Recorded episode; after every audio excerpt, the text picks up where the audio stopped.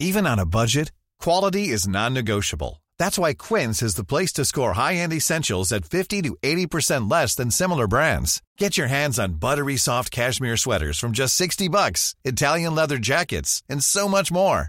And the best part about Quince, they exclusively partner with factories committed to safe, ethical, and responsible manufacturing. Elevate your style without the elevated price tag with Quince. Go to quince.com slash upgrade for free shipping and 365-day returns. Many of us have those stubborn pounds that seem impossible to lose, no matter how good we eat or how hard we work out. My solution is PlushCare. PlushCare is a leading telehealth provider with doctors who are there for you day and night to partner with you in your weight loss journey. They can prescribe FDA-approved weight loss medications like Wagovi and Zepbound for those who qualify.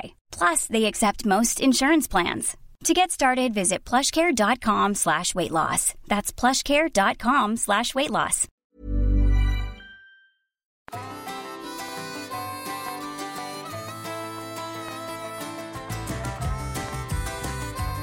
Äntligen är vi tillbaka Alex! Härligt! Det här är Toppenjaktspodden och eh, eh, idag är det du och jag som pratar. Ja, och, och alla som lyssnar, hej och välkomna! Välkomna till Toppenjakt! Du, det är ofta vi som, som poddar ihop. Alltså nu, vi har ju, eh, vi har ju en sån ordningsfascist nu med oss. Så han har ju styrt upp ett, eh, ett riktigt schema. ja, Eller hur? ja det, det sket sig direkt. Första gången jag, skulle, jag och Anders skulle köra förra veckan, då sket det sig. Med schemaläggaren också. Ja, exakt. Men det, det var väl antagligen mitt fel. Du, hur mår du? Jag mår bra tack.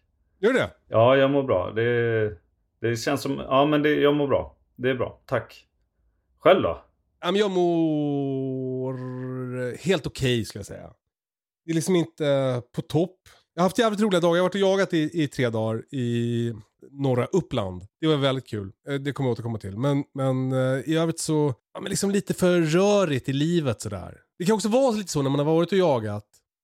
Att man är som i en bubbla och typ stänger av allt. Och så här, det, man ser att det kommer mail men jag tänker så här, jag är ju jagar, jag behöver inte svara på dem nu. Men så blir det så jävla många mail och så många samtal som man inte har tagit. Mm. Och, och så... Det var, det var någon som skrev eh, igår på, på Instagram. För jag hade lagt upp en grej så här att jag hade slarvat med inkallningen. Och då var det någon som skrev så här. Är det något Kalle inte slarvar med?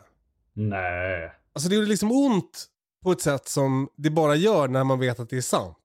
Alltså jag, jag är ju väldigt slarvig och, och det där gör ju att jag får ju också väldigt mycket gjort. Men jag maxar ju så jävligt hela tiden. Alltså jag lever ju liksom på max. Ja men typ som, som, eh, som i att jag var nu och jagat liksom tre dagar för att sen, ska, jag- nu ska jag filma fem dagar över hela helgen och så här. Och att jag kanske borde ha planerat in lite mer downtime emellan där. Mm. Mm. För att liksom inte... Jag fyller på så jävligt hela tiden. Ja, jag fattar vad du menar. Det där har vi ju pratat om. Fy, jag ska ha fyra hundar och... Ja. Ja, ja, precis. Vi har ju snackat om det här förut. Att, att det liksom... eh, eh, för för jag, jag, jag tror också att jag är liksom... Ganska ofta så, så, så löser det sig ju. Men, men jag vet liksom inte riktigt hur... Om jag ska vara som helt sann mot mig själv. Så kanske jag inte mår så alltid toppen av att, att, att ha sådär mycket trots att det löser sig. Alltså det, jag, jag förstår precis vad du menar. Jag, jag kan väl känna igen det sådär. Det blir som att man eh, nästan vänder sig ut och in liksom. Man begår nästan våld på sig själv på Ja. något sätt. För att man, det finns så mycket grejer som man vill hinna och som man också vill på något sätt. Bilden av en själv är att eh, men jag är ju den som jag gör ju det här och jag levererar det här och jag och jag vill dessutom jaga och jag vill Exakt. det och så, så ja, men jag skiter i att sova Ja. i princip. Då, då kan jag ju hinna Ja. med allt. Ja men alltså, alltså typ nu här som slut på snus, då, då, ska jag gå, då ska jag göra snus. Då, då har jag ordnat så att jag ska göra snus. Alltså, inte som en Ja. vanlig människa köpa snus. Nej. Så då ska jag göra snus och så är min då, den här skålen som jag har snuset i, i tryckkokaren, är det någon som har tagit till något annat. Så hittar jag inte den. Åh. Och då är det som att jag nästan börjar grina. alltså, alltså, det är som på gränsen. ja, ja. Och en annan som, så här, talande grej som var i morse, då kom eh, vår katt Kajsa och jamade. Och då kände jag så här, fan vad hon tjatar på mig. alltså en katt som jamar. Ja. Men då, då, då kan man ju tänka att man är lite på gränsen. Ja, alltså för det första så jag försöker uh, komma ihåg ibland att när det är sådär så brukar jag försöka komma ihåg att ah, det löser ju sig. Ja. Alltså när det är så här, jag vet ju det. När jag tittar tillbaks på det sen så löste ju sig allt. Ja, Liksom. ja. Lite så tänker jag. Men, men det är också lite som det vi har pratat om. Att man håller på att ordna det så för sig hela tiden. Liksom, att man inte lär sig. Vi sa ju som ett exempel typ. Tänk om när vi åkte iväg och jagade älg uppe i Norrbotten. Typ. Mm. Tänk om vi hade planerat så att vi bröt typ sista... Att vi, vi släppte inte hundarna på förmiddagen för att hoppas och få in dem och sen bara sträckköra 12 timmar Exakt. och komma hem och bara nu är vi här, nu ska vi ta tag i allt. Ja, Utan tänk om vi hade brutit typ torsdag eftermiddag eller vad det blir. Ja. ja, Och typ bara nu jagar vi inte mer. Vi kanske till och med hade åkt en mil eller en timme, tagit in på något ja. skönt hotell typ och bara ja men nu lägger vi en timma på att svara på mejlen vi inte har gjort och sen typ hämtar vi hem. ja. Och sen när vi kommer hem imorgon då är vi typ här och nu. Istället för att vara på minus och bakis och liksom helt slut. ja ja, men precis. Tänk, det, man skulle ju kunna ordna det lite bättre för sig. Ja men det, alltså, jag bara tänker att det är som ett självskadebeteende. Men, men jag, jag, jag, jag tänker samtidigt att det finns ju, alltså det finns ju en väldig kraft i det där. För vi, är, ju, vi är ju väldigt eh, liksom, kapabla. Mm. Alltså vi, vi, vi får ju mycket gjort och kan mycket. Mm. Och, och, och det är ju kul. Men jag tänker liksom att, att livet fram till 40 har varit som en, i alla fall för mig har varit som en, en ständig expansion. Alltså som att man tänker att det liksom hela tiden ska bli mer av allt. Ja. Som den ständiga tillväxten som liksom, eh, kapitalismen Ja. bygger på. Att det måste hela tiden växa för att det, om, det, om det inte växer Ja, så är lite. det, då är det dåligt liksom. Och så, och så har jag nog tänkt lite med, med, mitt, Ja. med mitt liv också. Att det bara, mer och större och fler grejer och det här vill jag ju också göra. Alltså all, jag tänker nästan aldrig så här, nej det här, det här vill jag göra men det här kommer jag inte att göra för jag har inte tid. Utan jag tänker alltid så här, jag, ska, jag, jag skapar tid då. Eller jag Ja. löser det. För jag vill det. Exakt, typ. exakt. Ja. Och jag tänker liksom att om, jag, om, jag då, om, man, om man då tänker att 40 är någon slags brytpunkt i livet. Som ju kan vara skönt att, att tänka bara för att få, ja men som nyårsafton, det är skönt att tänka så här, nu börjar vi om. Även om det inte är någon skillnad egentligen. Nej. Men, men så, så då tänker jag att jag ska, det jag ska lära mig när efter 40, det är att försöka liksom, alltså skala ner lite. Mm. Det, det finns ju den där, eh, det, finns, det var ju någon sån här trend för några år sedan, så här minimalist, leva minimalistiskt. Ja. Och, och, och man kan väl säga att jag är liksom motpolen till att leva minimalistiskt. Du är emot eh, man, minimalism. Alltså jag är, nej men jag är, alltså precis, lite mer bombastiskt. nej, men för, som när jag var liten till exempel. Det, och det kanske är för att jag var barn och barn kanske har det mer så än vuxna. Men då hade, jag så här, då hade man ju en vinterjacka. ja. Och det hade man den vinterjackan under de kalla månaderna. Och sen hängde man undan sin vinterjacka och tog fram sin vårjacka. Ja. Men jag har liksom, jag säger att jag har 35 jackor i, i rotation. Ja. Som hänger framme liksom. Ja, Men jag, ja, jag, Alltså det är så, det är så man, jag börjar liksom nästan spy av tanken. Och sen är det så här, vet, det, är all, det är jättemycket bra jackor, men som jag har en gång om året. Eller som jag kanske inte ens har en gång om året. nästan för att det ska vara rättvist mot jackorna typ. Ja men typ, ja men också så här, alltså typ jag har någon så här, en fjällräven, alltså en så här jaktjacka från dem som, som jag fick för några år sedan. Som är så jävla snygg. Det är den har det där eh, lite kvistiga kammot, du vet. Ja. Den är grön med lite brun. Som den är toppen. Men nu har jag inte haft den på två år. Är det rimligt att den ska hänga på min krok då? Fan, ju, du är ju ändå ganska duktig på liksom att så byta bort grejer eller ge bort grejer och sånt ju. Ja, jag får ju ryck. När Ja. jag känner så här, jag måste, nu måste jag liksom göra mig av med någonting. Just För det. att jag, och så, jag, nu blir jag också så här, liksom stressad över att jag tänker att, att det, är det liksom äckligt att jag sitter och pratar om hur mycket jackor jag har när det finns människor som inte har några jackor. Ja. Men det, jag orkar inte förhålla mig till det just nu. Men jag, jag, jag får bara säga att jag fattar att det är problematiskt. Men, det, men just jackorna blir ju också, just nu i det här samtalet blir jackorna lite av en em, det symboliserar ju något mer tänker jag. För, men men det du exakt. säger, alltså den är, det är ju uttryck för känslan av att man bara Man liksom bara tar på sig mer. Så här. Den, den vad, vad tänker du kring Vad är anledningen till det? Är det att det är resan och inte målet som är viktigt? Eller är det eh, att du inte stannar upp och tänker efter vad det är du egentligen vill? Eller vad, vad är liksom, vad är, har du funderat på det liksom? Alltså vi snackade ju, för, inte i podden, men liksom privat om det där med tacksamhet för ett tag sedan. Och jag tänker att det kanske... Nej men alltså, ja, men det, sen är det väl den här liksom ADHD-grejen med dopamin. Mm. Fel på dopaminet. Att det liksom är alltså, som ett kicksökande. Alltså det kanske, jag ska inte säga att det inte är det men jag, jag tänker att jag inte har ADHD men Ja, att ja. jag känner igen det här jättemycket hos mig själv. Jag brukar tänka att det är lite som att jag, jag trampar vatten och så är det någon som ger mig en vikt Ja. och jag bara oh, ja, inga problem bara, jag tar den och sen så efter ett tag så har jag vant mig och så ligger jag där med näsan över ytan igen typ och då bara ja, jag kan ta en till. Och, så, och det är som att det är så jag håller på. Det är liksom aldrig så här, Nej. åh gud Nej. vad gött och typ bara ligga och flyta lite liksom. Alltså om man ska ta liksom en jaktreferens så är det väl så här. Eh, om, de flesta människor har en eller två jakthundar. Och sen när den är trött då sitter de på Mm. pass eller är hemma. Men så jag tänker så här, fan man ska ju aldrig ha, Mm. man vill ju aldrig vara utan jakthund. Man vill ju alltid kunna ha släppa hund. Så då har man tre hundar, eller fyra hundar som jag hade tagit. Vilket också gör att du på något sätt måste Eller måste, men du känner säkert det också att du behöver jaga Ja, Exakt. så mycket som man behöver för 400 liksom. Eh, vi var ju på höstlovet så var jag och familjen i Malmö och då passade ut två av mina hundar. Och eh, eh, en annan kompis hade eh, eh Nadja. Så när jag kom hem då från, jag kom hem före familjen på eh, fredagen på höstlovet. Och då skulle jag gå min så här kvällsrunda. Då insåg jag hur stor del av min så här, typ, eh, som stresskänsla kring livet hänger ihop med att jag har dåligt samvete för hundarna. Att de är liksom understimulerade. Det verkar ju, då har jag ju ordnat liksom dumt, dåligt för mig själv men också dåligt för dem. Ja, jag fattar. Men sen då, nu alltså, idag är det ju helt annorlunda. Idag ligger de ju som liksom uthällda Mm. eh, fläckar för att de är så trötta. Eh, så då, då känns ju livet liksom underbart. Precis, men det där är ju också en sån här farligt perspektiv. För så känner jag också med mina hundar när de är trötta. Mm. Men då är det just det med som, men hur, alltså det är ju ganska lite tid. Där de ligger och är färdiga och bara helt tillfredsställda. Mm. Alltså, och, så att om, om det är måttstocken för när det är bra, då har jag ju skapat mig eh, inte ett problem, men ja, då kommer jag ju tänka över på det liksom. På ett dåligt sätt.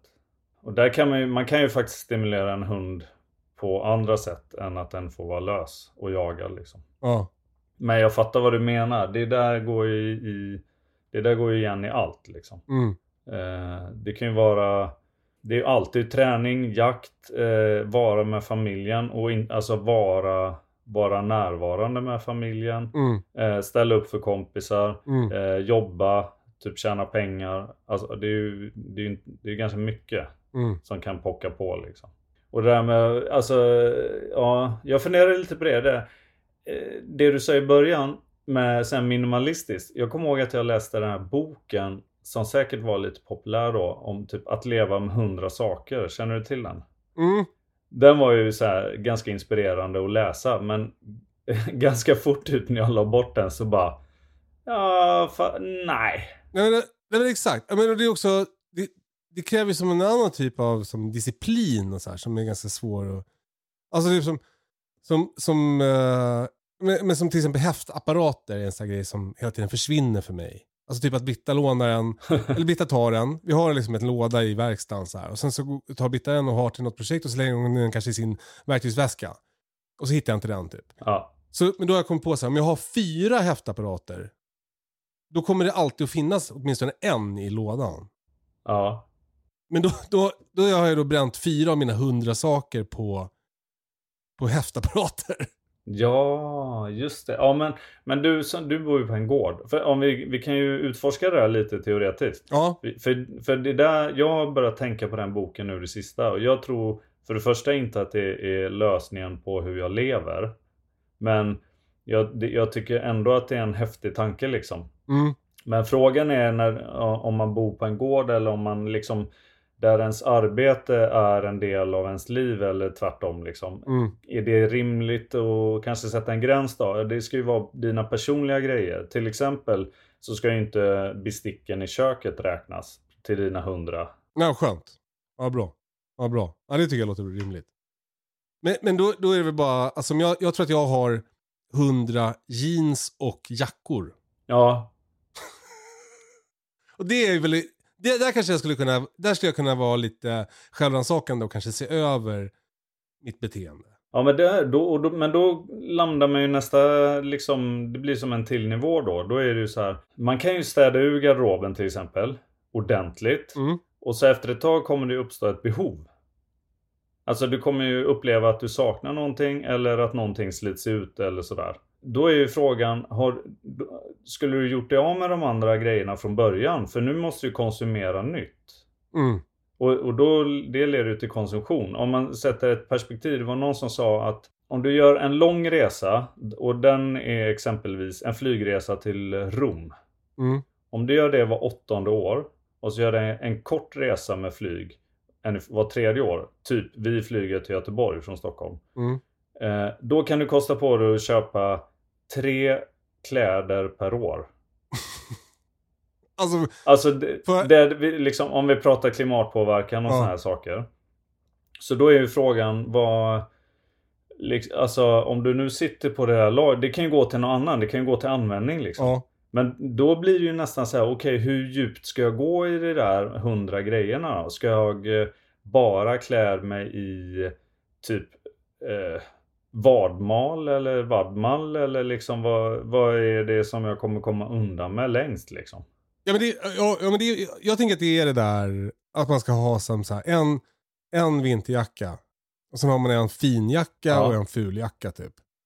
Det kanske är mer rimligt. Men, men då, då tänker jag också, alltså det skulle vara skittråkigt. För jag, har ju så, jag, är ju som intress- jag tycker att det är kul att ha olika jackor på mig. Ja men Det precis. ska, är ju livskvalitet till mig. Mm.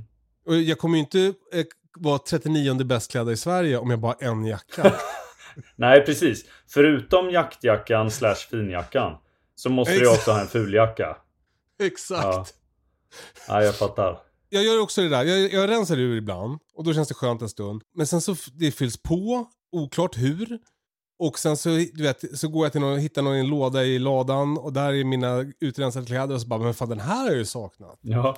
Och så typ jag in den och så bara fyller, börjar jag fylla på igen. Alltså det vi... eh, Det som vi berör lite är ju på något sätt det här med att leva med flit. Just det! Eller det är ju det, alltså att man liksom gör allting lite ut efter en plan. Att man Mm. har en plan som, som innefattar det mesta liksom. Att det måste gå hand i hand typ. Att man har, ja, precis, att man har liksom eh, eh, eh, en plan. Och Ja, inte bara, inte bara tar det som det kommer. För tar man det som det kommer, då kommer då, om, om man bara går på impuls hela tiden. ja. Då, då kommer man att, skaffa alla jakthundar, åka på alla jakter. Och det, min känsla, alltså så här är det ju med dig Kalle, för mig.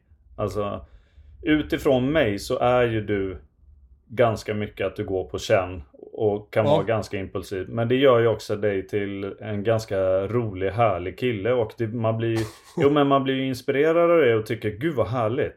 Han, Ja. liksom han bara Han håller inte på att fundera så mycket över varje steg liksom. Det, det är coolt liksom. Det måste ju det- får väl vara lite nyanser i och för sig också. Ja, det där, men det där är skitnyttigt för mig också att få det perspektivet. För jag blir väldigt... Jag kan bli väldigt självkritisk liksom. Alltså typ, typ, åh, typiskt, en sån här typiskt mig. Fan, jävla, fan. Du vet. Ja. Eh, så tack för att du sa det. Själv eh, har jag en känsla av att eh, jag tänker jag har förstått hur, hur starkt det är och hur, att liksom leva med flit. Och jag kan se andra som gör det ganska mycket. Och, och känslan för mig är att det kommer jag göra när jag blir stor. Eller typ sen. Så, och, men sen så får jag så här ryck ibland och bara, men vad fan. Mm. Ska jag, är det inte liksom läge att börja nu? Ja men exakt. Ja, ja precis. Det är exakt. Och, och den där känslan av att så här, det, det kommer sen. Det är ju den som är den förrädiska. Ja. Om jag bara, om jag bara skaffar en hund till, då kanske det känns annorlunda. Liksom. ja. Eller tänk om jag blir frälst. Gud vad skönt. Ja. Jag ska bara leva så kristet jag kan. Eller liksom. Ja, men för, det, det är en sån grej som jag brukar säga, som jag har fastnat i mig, som jag brukar som referera till. Men det, det är eh, Schyffert och Lindströms den här Ljust och fräscht. Mm. Då, då har de en sägning som är så här. Att, att folk tänker bara att om jag bara, liksom, om jag bara bygger en carport. De, jag, jag parafraserar, jag kommer inte ens ihåg vad de säger exakt. Men om jag, så det, om jag bara köper den här nya soffan, Mm. då kommer det, och då kommer det, det kommer bli så mysigt, hela familjen kommer sitta där, vi kommer bara, liksom, då kommer det äntligen bli så här som jag, jag tänker att jag vill ha det. Mm. Om jag bara, vet, om jag köper en jacka som är jätte, jätte, jättebra, då kan jag göra mig av med alla andra jackor. Mm. Om jag bara liksom köper, om jag bara flyttar till en bondgård, då kommer mitt liv äntligen få mening. Mm. Men det man glömmer bort, det är att liksom, när du har flyttat till den där nya lägenheten, det är fortfarande du som bor där. Och liksom alla de där känslorna kommer ju inifrån. Man kan ju vara nöjd med liksom, vad fan som helst om man är, om man är liksom Buddha. Jo, precis. Man, det där kan man lägga ett helt liv på, att bara jobba på att vara nöjd istället också. Exakt, exakt. Sant. Mm. Ska vi prata jakt nu eller? Ja. Eh, ska... Ja, eller, tänk, eller kan vi lägga fem minuter till och så har vi en, typ en, en lösning. Så här går det till. Så här lever man. Ja, ja gärna. Jo, Nej. jo, Nej. jo. Ja. Ja, det låter jättebra. Alltså, eh, vill du liksom utveckla Leva med flit kanske? Ja, jag skulle, gärna, jag, jag skulle gärna vilja göra det. Jag får ju den där rycken liksom ibland där jag bara blir jättestressad. Börjar tänka på döden mycket. Eh, tänka på hur länge jag har levt. Ja. Eh, tänka på, liksom inse hur jag tar saker och ting för givet. Och liksom bara wastea typ dagar på att bara flänga liksom. Och, och, och bara titta framåt, inte titta på nuet så. Och då kan jag säga bara om det är det liksom inte dags typ att leva med flit lite mer.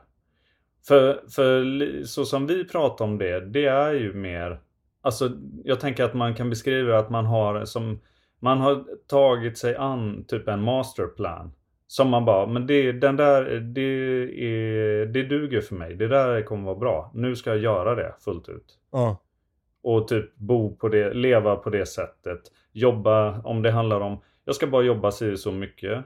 Jag ska bara konsumera si så mycket. Eller jag, jag ska klara mig på en viss eh, summa pengar per år. Eller jag ska göra sånt här litet avtryck klimatmässigt. Eller jag ska Ja, jag vet Alltså vad det nu kan vara liksom.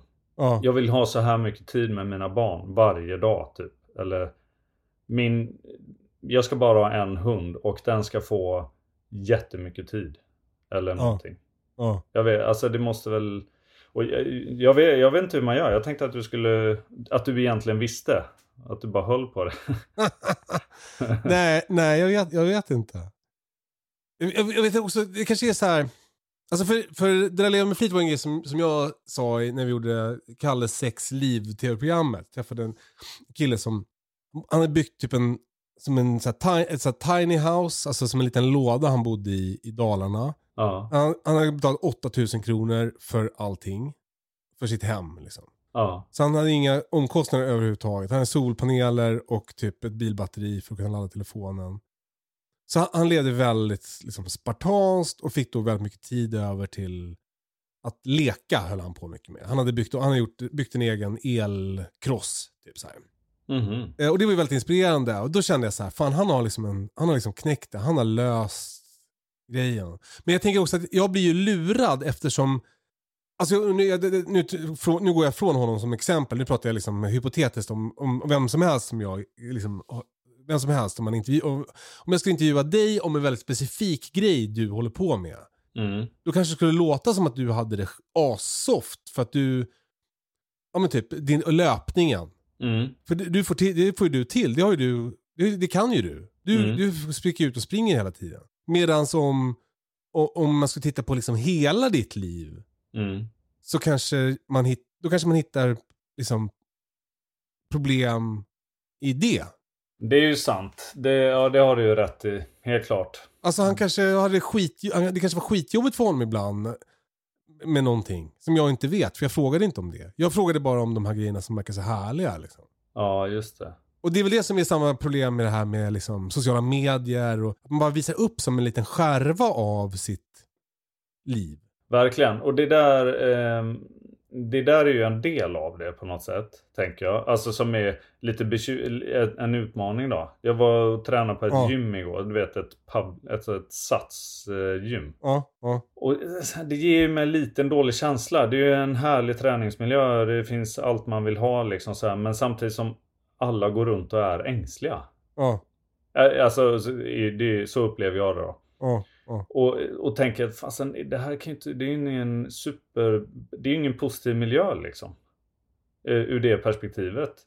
Eh, att, att alla går runt och är ängsliga och, och ser sig i speglarna liksom. Just det. Och, och det är klart att allt sånt påverkar en hela tiden. Man får ju sån him så himla mycket input och ibland sätter man sig till och med i sådana miljöer, typ ett satsgym, där man liksom bara bombas med intryck och, och, för, och håller på att fundera på hur man ska förhålla sig till det själv och sånt då. Och så har man olika strategier för det och så här.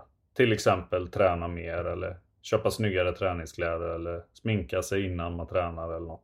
Men jag, jag, det är klart, vi kommer inte komma fram till det nu, men det är något som skulle vara intressant. Det är ju om personer som lyssnar på det här upplever att de har tagit ett, liksom ett rejält kliv i sitt liv. Eller liksom verkligen så här, ja men jag lever med flit ganska Mm. mycket liksom. Eh, och som kanske till och med har haft typ en, en, de kanske ser ett före och ett efter en punkt i sitt liv där de har förändrat någonting eller så. Det skulle vara skitkul att få Mm. liksom höra om det. Typ, skick, alltså typ på, på toppenjakt.gmail.com. Ja, det var ju superspännande. Det hade varit roligt. Det skulle vi kunna återkoppla till. Ja, verkligen. För då kan vi prata om jakt nu istället. Ja. Alltså vi lägger över ansvaret på lyssnarna. Ja, men ja, och sen så kan vi typ killgissa och, och plocka godbitar och sånt Mm. från det sen. Ja, det låter jättebra tycker jag.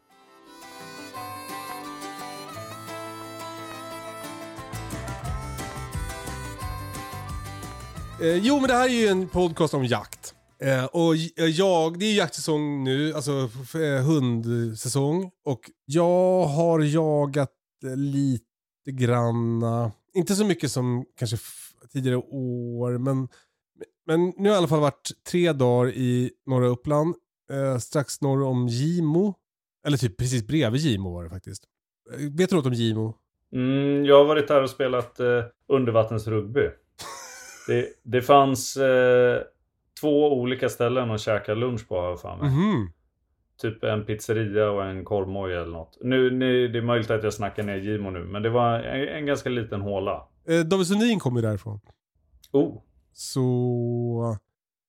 Eh, jag, jag var där ganska nyligen. Han gifte sig för, ja det är väl kanske tre år sedan. Är det mer? Eh, så då var vi där på fest och bodde på herrgården och så här. De har ju en väldigt fin herrgård. Alltså som är som ett hotell. mm. Eh, och så finns det Gimodammen också som är som en sjö. Eh, men där var vi jag i alla fall. Det var jag och Lill-Ove och eh, Inge var det som var, en, eh, sam, som var sammankallande. Inge är han som är uppfödare till Kerstin. Ja. Så det är därifrån, eh, jag, köpte, jag köpte dit Kerstin i Gimo. Så om man har sett tv-programmet när jag hämtar Kerstin, då, är det, då har ni sett Inge. Och han var den som ordnade den här jakten. Han kommer från Gimo och hade eh, ingången. Eh, men det var så vi köpte en veckas jakt liksom. ja. Men eftersom livet ser ut som det gör så kunde jag bara vara med tre av de dagarna. De jagar nu så jag kan liksom sitta och kolla på tracker medan vi sna- snackar. Eh, hur de, uh, ska vi se, Zacke skäller inte. Alltså tänk om, vi, de, eh, tänk om vi spelar in det här i realtid. Då kunde vi delat en WeHunt-kod. Och jävla, Assi har bra fart. Är, han har något, något i näsan nu. Assi springer 19 km i timmen nu. Oh. Men med på jakten var också eh, eh, Lill-Oves jämthunds uppfödare. Mm. från, uppe från eh, Bredbyn och eh, som ett gäng kring honom. Och det var jätte, ett jättekul gäng. Alltså supermysigt. Eh, så det är kul när man får träffa nya människor i vuxen ålder och liksom bli som lite så här. Ja men det var jätteroligt. Alltså ni behöver inte känna er hotade ni andra i toppenjakt. Men, men det var ett väldigt kul jaktgäng det här. Som vi hade väldigt roligt med. Men det som var, vi jagade ju älg och eh, eh, gris. Eh, och eh, det första som kom, hände var att vi, vi jag och Lillove kom dit i söndags kväll och kom ganska sent. Eh, så ska man såklart dricka massa öl, så vi hetsdrack lite öl. Så sen kvällsrasta hundarna. Och då eh, tog jag ut eh, Kerstin och Nadja och Istas ur hundskåpet. Då hade Nadja och Istas inte setts på ett tag för att jag hade ju då hämtat eh, Istas och Kerstin hos dig och Nadja hos eh, den här andra hundvakten. Så, och när Nadja och Istas inte har sett på ett tag så hade jag glömt bort att då brukar de vara arga på varandra.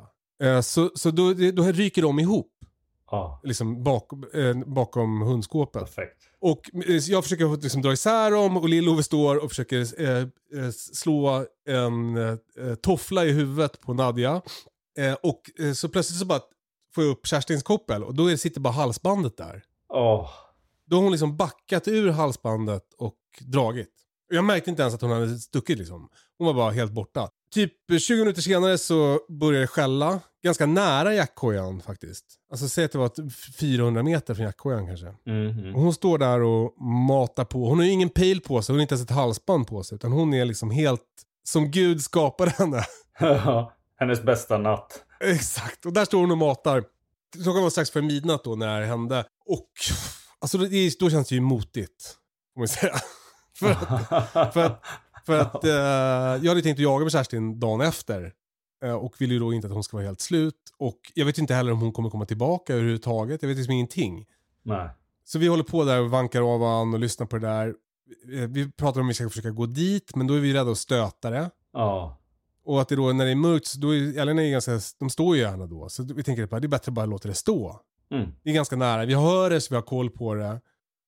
Hon får bara vara där. Och eh, ja, men klockan blir väl ett, halv två. Och till slut så känner jag så här, fan jag måste gå, gå, jag går och lägger mig. Jag kan liksom inte sitta och lyssna på det här längre. Men då, då är det en annan kille, Gu- Gustavsson. Han, en jävla stand-up guy. Han, han tycker liksom, han bara, gå och lägg dig du, jag sitter uppe. Så sitter han och lyssnar, lyssnar på när Kerstin skäller. Det var ju väldigt fint. Oj. Eh, mm. Jag vet inte om han satt upp hela natten till och med. Men, ja, jag tror att han gick och la sig en stund i alla fall. Så jävla fint. Jag, fick Ja. också dåligt samvete. jag sov ju piss. Alltså jag vaknade hela tiden. Så fort jag hörde ett ljud så, så, så vaknade jag till och tänkte så här, nu kommer hon. Men det gjorde hon inte. Men hon som var ute och pissade vid fem, då skällde hon fortfarande. Min klocka ringde vid sex. Då, då kom hon. Alltså hon, hon var, då var hon hemma, då var hon utanför. Ja. Hon hörde väckarklockan. Exakt. Så när vi, när vi liksom var redo för att börja jaga, då hade Kerstin jagat klart. Fy fan. Kerstin. Eh, så det var ju då, det var liksom lite tråkigt. Och det var också alltså det är mycket med det där som hade varit så här. Det hade varit så jävla kul om hon hade skällt till, alltså om hon hade stått kvar när vi började jaga, när det var ljus. Då hade vi kunnat gå dit och skjuta ju. ja, bara smyga ut på pass typ. Exakt. Men, men eh, ja. Så det var som det var. Eh, eh, liksom dålig start. Men jag, och jag började också på pass. Jag är jättetrött, jättebakis. Eh, eh, så satt jag på pass första såten. Såg ingenting, hörde ingenting. Hade några älgar i farten och så här. Eh, och jag ska inte, liksom, orkar inte redogöra helt liksom, supernoga för jakten. Men det, det var... Eh, det var liksom... Eh, det var jättekul. Men Det verkar ju som att ni hade bra, alltså ni hade ju vilt på benen varje såt va? Ja, det var, det var ju liksom väldigt, det var ju ojagad mark, så det var ju väldigt mycket, det var ju väldigt mycket älg. Och en del gris. Ja. Eh, det var också igår då, när liksom sista dagen, sista chansen, då hade Kerstin fått vila en hel dag och nu skulle hon äntligen då få, få liksom jaga. Och då släppte jag henne och hon eh, drog ut på ett hygge och så snurrade hon på det där hygget i typ en timme. Alltså, och du vet, man blir, jag höll på att bli tokig. Man vill bara att hon ska iväg. Ja. Och hon, hon var så noga och så långsam. Hon gick, sprang runt och nosa. Och på, vid något tillfälle så bjäfste hon till till och med. Så tänkte jag så här, nu kanske är något här. Det kanske är gått en älg här. Det kanske är... Ah. Men så, bara, så, så blev det ingenting. Och så då gick jag liksom lite framåt för att kolla om jag kunde se någonting. Och så, bara, då, och så plötsligt började hon vara så lite nära mig. Och jag bara tänkte, har, liksom, har, hon, har hon slutat söka ut? Vad fan är det som händer? Man började tvivla. Och så bara, jag får inte bara tvivla. Jag får liksom inte signalera att jag får ångest. och så där. Utan Jag ska bara, ing, inga krav utan bara känna lugnet och låta henne jobba på. Ja. Och så plötsligt drog hon iväg typ 200 meter och så blev det upptag. Och då, bara, då, vet, då började jag tänka så här, fan nu har jag gått, nu gick jag, nu gick jag med henne och då har jag kommit för nära där älgen stod. Så då, då står den inte upptaget utan drar. Mm. Och så gick det ut ur marken, men sen vände det och kom tillbaka. Och jag kutade något så jävligt. Det var en nedlagd järnväg som jag jagade vid. Och eh, jag såg liksom hur det var på väg, det var också vår södra gräns. Jag såg hur det var på väg mot den här järnvägen, så jag kutade längs det där spåret Och så ville jag inte göra ljud. Så, och det var, eh, det var, så jag kunde inte springa på gruset, utan, på banvallen, utan jag fick bara springa på slipersen som låg. De var så här glashala. Så det var, så, det var sån, sån jävla anspänning. Och så var det så här, jag såg hur hon bara närmar sig spåret, tänker så här, jag kommer att få en lucka. Och jag bara hinner runt den här kröken, så jag sprang och sprang och sprang och sprang. Så kommer jag runt kröken, ser Kerstin uppe på spåret. Hon står och skäller liksom söderut, ut från marken. Försvinner in söderut. Och jag bara, nu kommer älgen att komma, fan nu kommer den att komma. Så jag står liksom beredd med bössan och tänker så här, nu får jag äntligen skjuta min första älg för Kerstin. Då kommer det en 20 kilos brungris. över spåret. Och jag blev så jävla chockad, jag fattade liksom ingenting. Vet, jag, var helt, jag var helt säker på att det skulle vara älg. Jag hade ingen tanke, hon har ju aldrig jagat gris. Nej men det, precis. Det, var det därför hon rotar runt så mycket kanske? Hon har väl, hon har väl typ aldrig ens stött på gris tänker jag. Nej, nej exakt. Åh. Så jag blev så... Och, det, och sen höll hon ju på med den där grisen. Och det, sådana där smågrisar är ju... Den var jättearg också. Så den höll på och jagade henne och vet, bjöd upp. Och, så det, det var ju det roligaste hon har varit med om. Så hon höll på med den där och så bara... Jag fattade liksom inte hur jag skulle göra för att, bli, för att få av henne från det där. För jag, jag, har, ingen, jag har inte inkallning på henne när hon... Alltså, Kalle vill skjuta älg för sin jämthund. Det kanske också är självklart men, men vi kan ändå förtydliga det tänker jag. Exakt, ja, precis. Alltså jag tänker att jag ska kunna skjuta gris för, för Kerstin när hon sen har, har vant sig vid älg och väljer älg.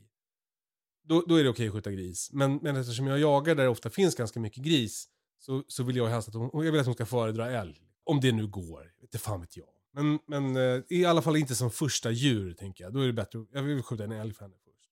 Och sen håller de på med den där och det går fram och tillbaka och så blir det så still och jag, jag kommer in och jag stöter. Och det flyttar på sig och det blir ståndskall igen. Det är väldigt nära eh, Bruksgymnasiet i Gimo för övrigt. Ja. Eh, så att jag, jag får köra liksom förbi Bruksgymnasiet i Gimo in i något motionsspårsområde. Eh, område. Där står hon och då, då tänker jag så här, det enda som har funkat förut med Kerstin det är en matskål med mat i. Så jag, då, då tar jag med den och går in på ståndskallet och skramlar med den så här för att hon ska komma. Det, det går skiter sig ändå, det är bara att gå loss. Eh, det blir ståndskall igen, jag får med mig Lill-Ove in och vår- vi, vi, vi har som plan, så här, vi tänker vi, om vi tar grisen med händerna, då, då kan vi liksom, eh, då kan vi ta, liksom, eh, då, då kommer vi också få Kerstin. ja. För att vi, vi lyckas liksom inte fånga Kerstin. Nej. Eh, men, men grisen är jättesnabb och jag är, jag är inne på, att ha den på typ en meter. Försöker kasta mig efter den men den, den, bara, den slinker mig ur näven.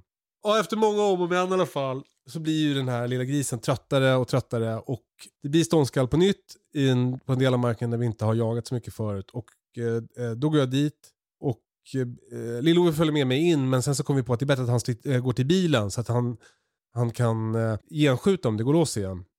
Det är också så svårt för att när man, om en hund jagar älg, då ligger den aldrig så nära älgen. Eller den ligger ju s- sällan så nära älgen när det rör på sig i alla fall. Så att då kan man ju ofta komma in emellan älgen och hunden på typ en väg. Mm. Men den här lilla grisen, Kerstin ligger ju liksom 40 centimeter ifrån den. Så det är ju helt omöjligt. Och in i granar och grejer liksom, eller hur? Ja. Exakt. Men då kommer jag in då i alla fall. Lill-Ove vänder och går mot bilen. Jag kommer in på ståndet. Då är grisen helt slut. Så då lyckas jag eh, ta den. alltså, ja. Det är... För, Eh, jag, jag, jag slänger mig på den som en eh, fotbollsmålvakt liksom. ja. Eh, och tar, eh, tar brungrisen och eh, eh, liksom ställer mig upp. och, och då och inser då så här, "Fan, vad är min plan nu? Alltså, Grisen har- är ute ur ekvationen men bara nästan. Ja precis. Och jag har också båda händerna upptagna för att, eh, för att det inte ska bita mig. Jag håller liksom runt magen. Det här har jag gjort med mina, jag har ju tamgrisar. Så jag, jag har liksom ett grepp som jag har tagit på de kultingarna. Att man håller runt magen, liksom som en, eh, som att man bär en eh, baguette. Och sen håller man i örat så att den inte kan bita en. För de bits ju som in i helvete. Men så jag har båda händerna upptagna och Kerstin hoppandes runt mig liksom. För hon vill ju ha den där grisen. Åh. Och, och så bara fuck. Så då, då, då, då försöker jag få upp eh, telefonen. Så får jag släppa huvudet. Hoppas den inte ska bita mig. Så får jag upp telefonen, ringer till Lill-Ove. Så kommer han eh, så, kom, så kommer han att ta Kerstin och går iväg med henne. Och så då, då har vi henne och, eh, eh, och sen är det över. Catch and release hunting. Med Kalle Zackari Wahlström. Ja det, det var... det var en spännande upplevelse. Och jag vet liksom inte eh, hur, om jag, om, jag tänker, om jag helt ärligt tänker så här, det, det kanske blev lite kul för Kerstin ändå att jag tog den och så här. Men, men efter förutsättningarna så tycker jag ändå att det blev ganska bra. Alltså det är ju svinbra ju. De, de andra alternativen, alla de andra alternativen var ju då, äh, sämre. Ja, ja, Alltså skjuta jättedåligt. Eh, alltså just efter omständigheterna. Låta henne jaga tills hon bara skiter i det. Då, inte lika bra. Fånga grisen. Ta bort henne. Släppa grisen någon annanstans. Det är ju briljant. Ja, och sen eh, efter det så släppte jag Nadja i, eh, på ett ställe vi inte hade jagat förut. Och så eh, hon- hon jaga som en riktig jävla jämthund. Hon, hon sökte ut jättefint, 700 meter bort, ståndskall i upptaget. Och jag bara yes! Så, bara, eh, så smyger jag dit, när jag har 200 meter kvar så går det loss. Och sen går det ut från marken över en jätteläskig väg och sen får vi jaga henne i flera timmar. Men eh, ja, det var jävligt kul, alltså jävligt kul jakt. Eh, och också de här eh, killarna från eh, fr- uppifrån eh, Norrland som var nere. Alla hade ju massa jämthundar och några av dem jagar ju helt otroligt bra. Alltså. Har du jagat med tracker någonting eller? Ja. Det är jävligt coolt. Ja, det är mäktigt att kunna lyssna på det och så. Och sen också som, som hjälpmedel i jakten. Alltså att man ser var alla gubbar är och var alla hundar är. Mm. Eh, Så det känns ju, alltså för, det här blir som reklam för tracker. Det, det är verkligen inte meningen. Men, det, men liksom för, för säkerhet och så här känns det ju, det, det skapar ju en frihet. Ja, Att kunna röra sig till exempel som passkytt och... det roliga är, alltså det är ju ballt. Jag gillar ju- alltså appen är ju bra. Den är Ja. ju väl, det är bra interface. Den är ju lättanvänd och sånt. Men det som är skumt är ju så här eh, om man har en eh, Garmin 200 heter de va? Det har du kanske? Då kan man ju också visa position, dela position och sånt ju. Mhm. Alltså även på varandra tror jag. Men det, det har jag väldigt sällan varit med om att det används. Jag visste inte ens fanns. Utan oftast så används WeHunt till det tänker jag. Men WeHunt och Tracker funkar ju så bra ihop också. Så det är ju också ballt liksom. Gör det? Det visste inte jag. Alltså, ja, Tracker kan du, får du upp i WeHunt Okej. också. Om du vill. Den kan du lägga till tror jag. Åh, coolt. Jag vet inte om man måste vara premium eller något liknande för att se det. Men, men det funkar ju. Det är ju samma. De som äger de bolag. Det är ju samma ägare tänker jag. Jaha. Det finns väl en anledning. Men för det var så jävla... Jag, jag, jag byggde om eh, halsbandet. För jag hade ju förut då ett Garmin-halsband och ett eh, Tracker-halsband på Kerstin. Eh, och de slog mot varandra så skallindikatorn gav utslag hela tiden. Men så då byggde jag om halsbandet med lite hjälp av några andra. Eh, I jaktkojan. Så, att, så jag satte båda puckarna på samma. Det blev jättebra. Just det. Därför att eh, ofta funkar tracker lite sämre för att man inte har någon täckning och sånt där. Det var i alla fall väldigt, eh, det var kul och, och, så, och att jag fortfarande nu kan följa deras jakt idag då. Och, Mm, det är ju ballt är det ju. ja det är jävligt roligt. Mm. Eh, men också, man blir sjuk i huvudet av det där, sitta och titta på den hela tiden. Alltså, Alltså man, fasen också. Nu ska jag inte öppna Tracker-appen och börja kolla. nej, men, alltså, Fast Kerstin jagar inte idag, eller hur? nej precis. Men, men eh, det var ju någon av killarna som vi jagade med nu, han hade ju sex timmars eh, skärmtid i tracker-appen Mm. på en jaktdag. Mm. Alltså han sitter och kollar hela tiden. Men i alla fall det jag skulle säga om det där var att det var så jävla kul att se de där proffshundarna. Mm. Alltså det fanns en som hette Hedlund till exempel. så, eh, vilket är ett sånt otroligt starkt hundnamn.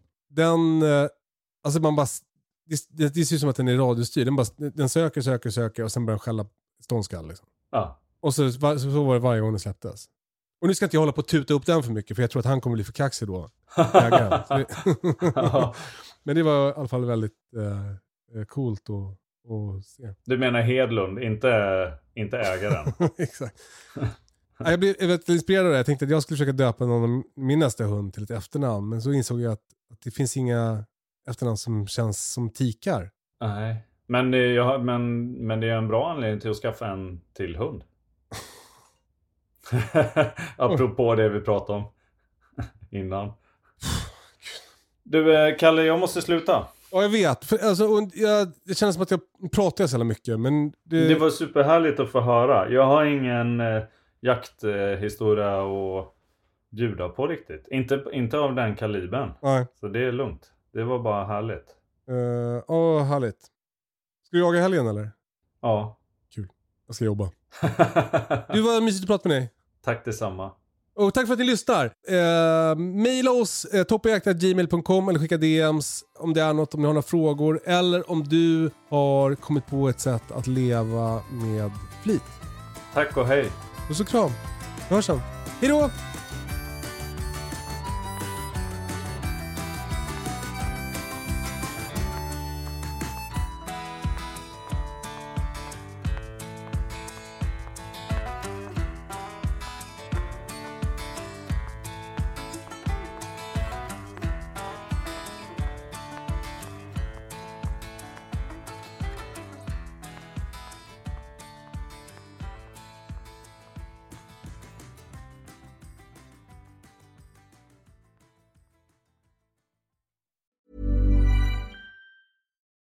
It's Paige DeSorbo from Giggly Squad. High quality fashion without the price tag. Say hello to Quince.